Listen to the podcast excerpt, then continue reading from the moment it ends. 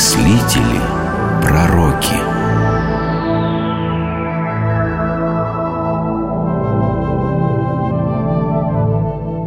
Афанасий Великий Афанасия Александрийского по праву называют великим и отцом православия за его самоотверженную борьбу с арианством и за то влияние, которое он оказал на развитие православного богословия. Афанасий родился в Александрии Египетской в самом конце третьего века. Он был секретарем у епископа Александра. Его преосвященство часто беседовал со своим секретарем. А знаешь, Афанасий, отчего я сделал тебя своим секретарем? Я ведь видел, как ты, будучи еще ребенком, играл на пляже с другими ребятами. Они тебя избрали святителем. И ты крестил язычников. Сначала я, глядя на вас из окна, рассмеялся, а потом рассердился. И тогда я велел позвать тебя. А ты, на удивление, точно и подробно ответил на все вопросы о том, как должно совершаться это таинство. Кто знает, может, когда-нибудь ты в самом деле станешь епископом. Ваше Преосвященство, я помню ту игру и вашу беседу со мной. То была детской шалости, и вряд ли я когда-нибудь буду готов к тому, чтобы занять епископскую кафедру. Но я хотел спросить вас об Арии.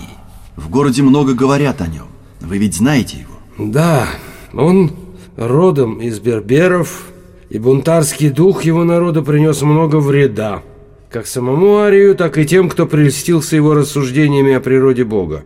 Я довольно часто собирал у себя епископов для беседы. Был там и пресвитер Арий.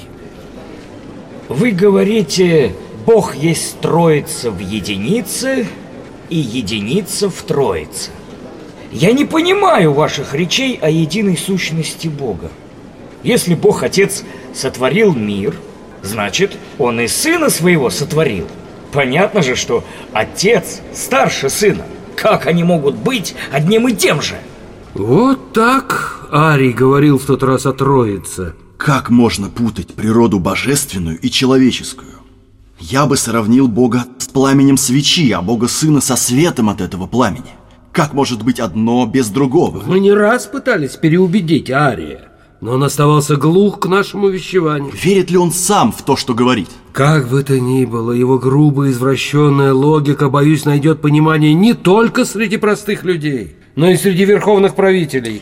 Я всю жизнь посвящу борьбе с ирианской ересью. И начать эту борьбу ты сможешь уже очень скоро. Император Константин прислал приглашение явиться на собор в Никее Никея – древний город в Малой Азии на месте современного турецкого города Изник.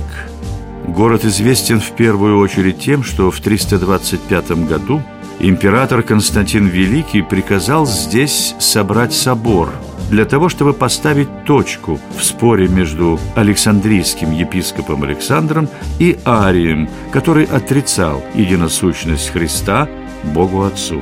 По мнению Ария и его многочисленных сторонников, Христос не Бог, а первый и совершеннейший из сотворенных Богом существ. Точка была поставлена. Ересь Ария была осуждена. Никейский собор принял символ веры, согласно которой Бог Сын единосущий Отцу. На соборе Афанасий выступал с опровержением ереси Ария – эта речь была одобрена православными отцами собора, а ариане, явные и скрытые, возненавидели Афанасия и на протяжении всей его жизни подвергали гонениям. Наши дела идут хуже некуда. Отец Арий в изгнании, а его главный враг Афанасий стал епископом Александрийским. И заметьте, враг непримиримый. Сам император Константин призвал его примириться с нами, арианами, а он ни в какую. И это нам на руку, в буквальном смысле. Чем клевета неправдоподобнее, тем легче в нее верят. Мы скажем императору, что Афанасий убил одного из епископов И в качестве доказательства предъявим руку убитого А кого же он убил? Да хоть бы и тебя Мы императору и руку твою отрубленную покажем Нет, нет, нет, нет Я не хочу, чтобы у меня руку отрубали Да пойми, мы тебя спрячем в каком-нибудь монастыре А рука подойдет любая, хотя бы и гладиатора, павшего в бою Так что же мне, в этом монастыре прятаться лично? Нет, даже если тебя вскоре обнаружат, мы объявим, что вышла ошибка и выдвинем против Афанасия новое обвинение. Потом еще, потом еще, еще, пока император не решит, что дыма без огня не бывает.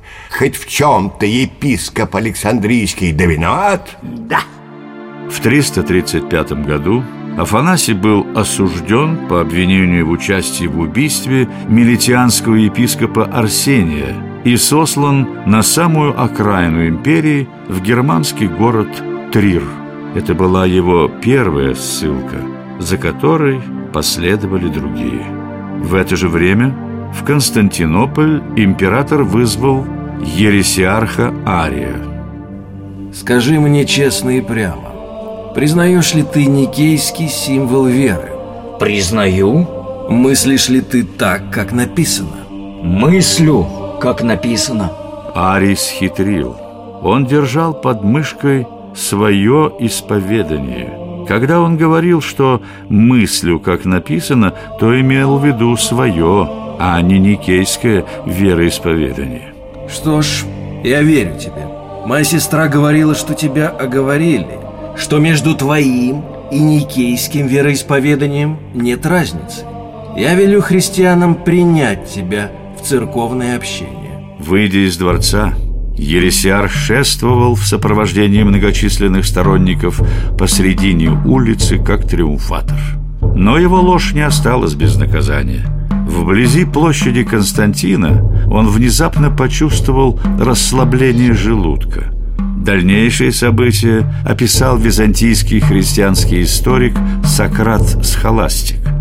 Спросив, где здесь поблизости находится отхожее место, Арий немедленно поспешил туда и впал в такое изнеможение, что с извержениями тотчас отвалилась у него задняя часть тела, а затем излилось большое количество крови и вышли тонкие внутренности, с кровью же выпали селезенка и печень, и он тут же умер. Арий умер, но остались его многочисленные, в том числе и влиятельные сторонники. В 337 году, после смерти императора Константина Великого, Афанасий смог вернуться в Александрию. Тем временем ариане, воодушевленные назначением на Константинопольскую кафедру врага Афанасия Евсевия Никодемийского, продолжили строить против епископа Александрийского козни. Наша победа была временной Константин сослал Афанасия, а его сын Констанций намерен помирить нас с ними Но такой мир нам не нужен Как же избавиться от нашего врага? Вот что, будем действовать тоньше. Направим письмо от имени Афанасия новому императору с просьбой об аудиенции. Ну и что из этого выйдет? Да ничего не выйдет. Афанасий на назначенную императором аудиенцию не явится, потому что не знает о ней. А правильно истолковать его отсутствие – это уж моя задача. Ваше Преосвященство, вы знаете о том, что епископ Александрий Афанасий письменно просил меня об аудиенции? Я не знал об этом, но вот теперь, благодаря вам, император, знаю. И где же этот египтянин? Его нет. А, это очень напоминает намеренное оскорбление священной особы императора. А такое деяние по законам империи является одним из тягчайших преступлений и должно быть, как я полагаю, примерно наказано. Да, вы правы. Оскорбление императора не может остаться без наказания. Приказываю в послании к Сенату и к народу Александрии объявить Афанасия заговорщиком и врагом императора. Его следует изловить и доставить ко мне во дворец. Только аудиенция будет не такой, как ему хотелось бы. Так началось новое гонение, и Афанасий вынужден был оставить Александрию, чтобы уйти в пустыню. Оттуда он писал письма императору, в которых объяснял опасность арианской ереси. Письма эти то ли не доходили до адресата, то ли Констанций не считал нужным на них реагировать. Гонения на православных прекратились со смертью Констанция. Новый император Юлиан, позже прозванный отступником, распорядился вернуть всех сосланных епископов. С началом моего правления внутри империи должен наступить мир. Можем ли мы допустить вражду между христианами? Нет, ни в коем случае. Я примирю последователей Ария и сторонников Афанасия. Тех же, кто не подчинится моей воле и проявит строптивость, накажу. Зная твердую приверженность Афанасия православию, стоит ли удивляться тому, что он не шел ни на какие компромиссы с арианами и потому вынужден был отправиться в новые изгнания. Между тем императоры продолжали сменять друг друга с удивительной скоростью – и каждый новый правитель считал своим долгом возвысить или, наоборот, наказать Афанасия Великого. Спустя два года после начала своего правления во время похода в Персию погиб император-язычник Юлиан. Его сменил император Иовиан, который милостиво встретил Афанасия Великого и попросил его составить исповедание веры. Беда только в том, что спустя семь с половиной месяцев Иовиан скончался по дороге в Константинополь при невыясненных обстоятельствах. Его преемником в восточной части империи стал арианин Валент, который своим эдиктом распорядился вновь отправить в изгнание всех епископов, сосланных Констанцием и возвращенных Юлианом. «Высылайте кого хотите!» А своего Афанасия мы вам не отдадим Да мы их сами перебьем Пусть только попробуют к тебе приблизиться Бей, бей легионеров! Стойте! Прекратите беспорядки! Это приказываю вам я, правитель Восточной империи Валент. Если вы сейчас мирно разойдетесь по домам, я вам гарантирую, что ни один волос не упадет с головы святого Афанасия. Мы уйдем, а вы его схватите! Как же мы можем тебе верить? Я сказал, дальше решать вам. Посмотрим, умеет ли он держать слово.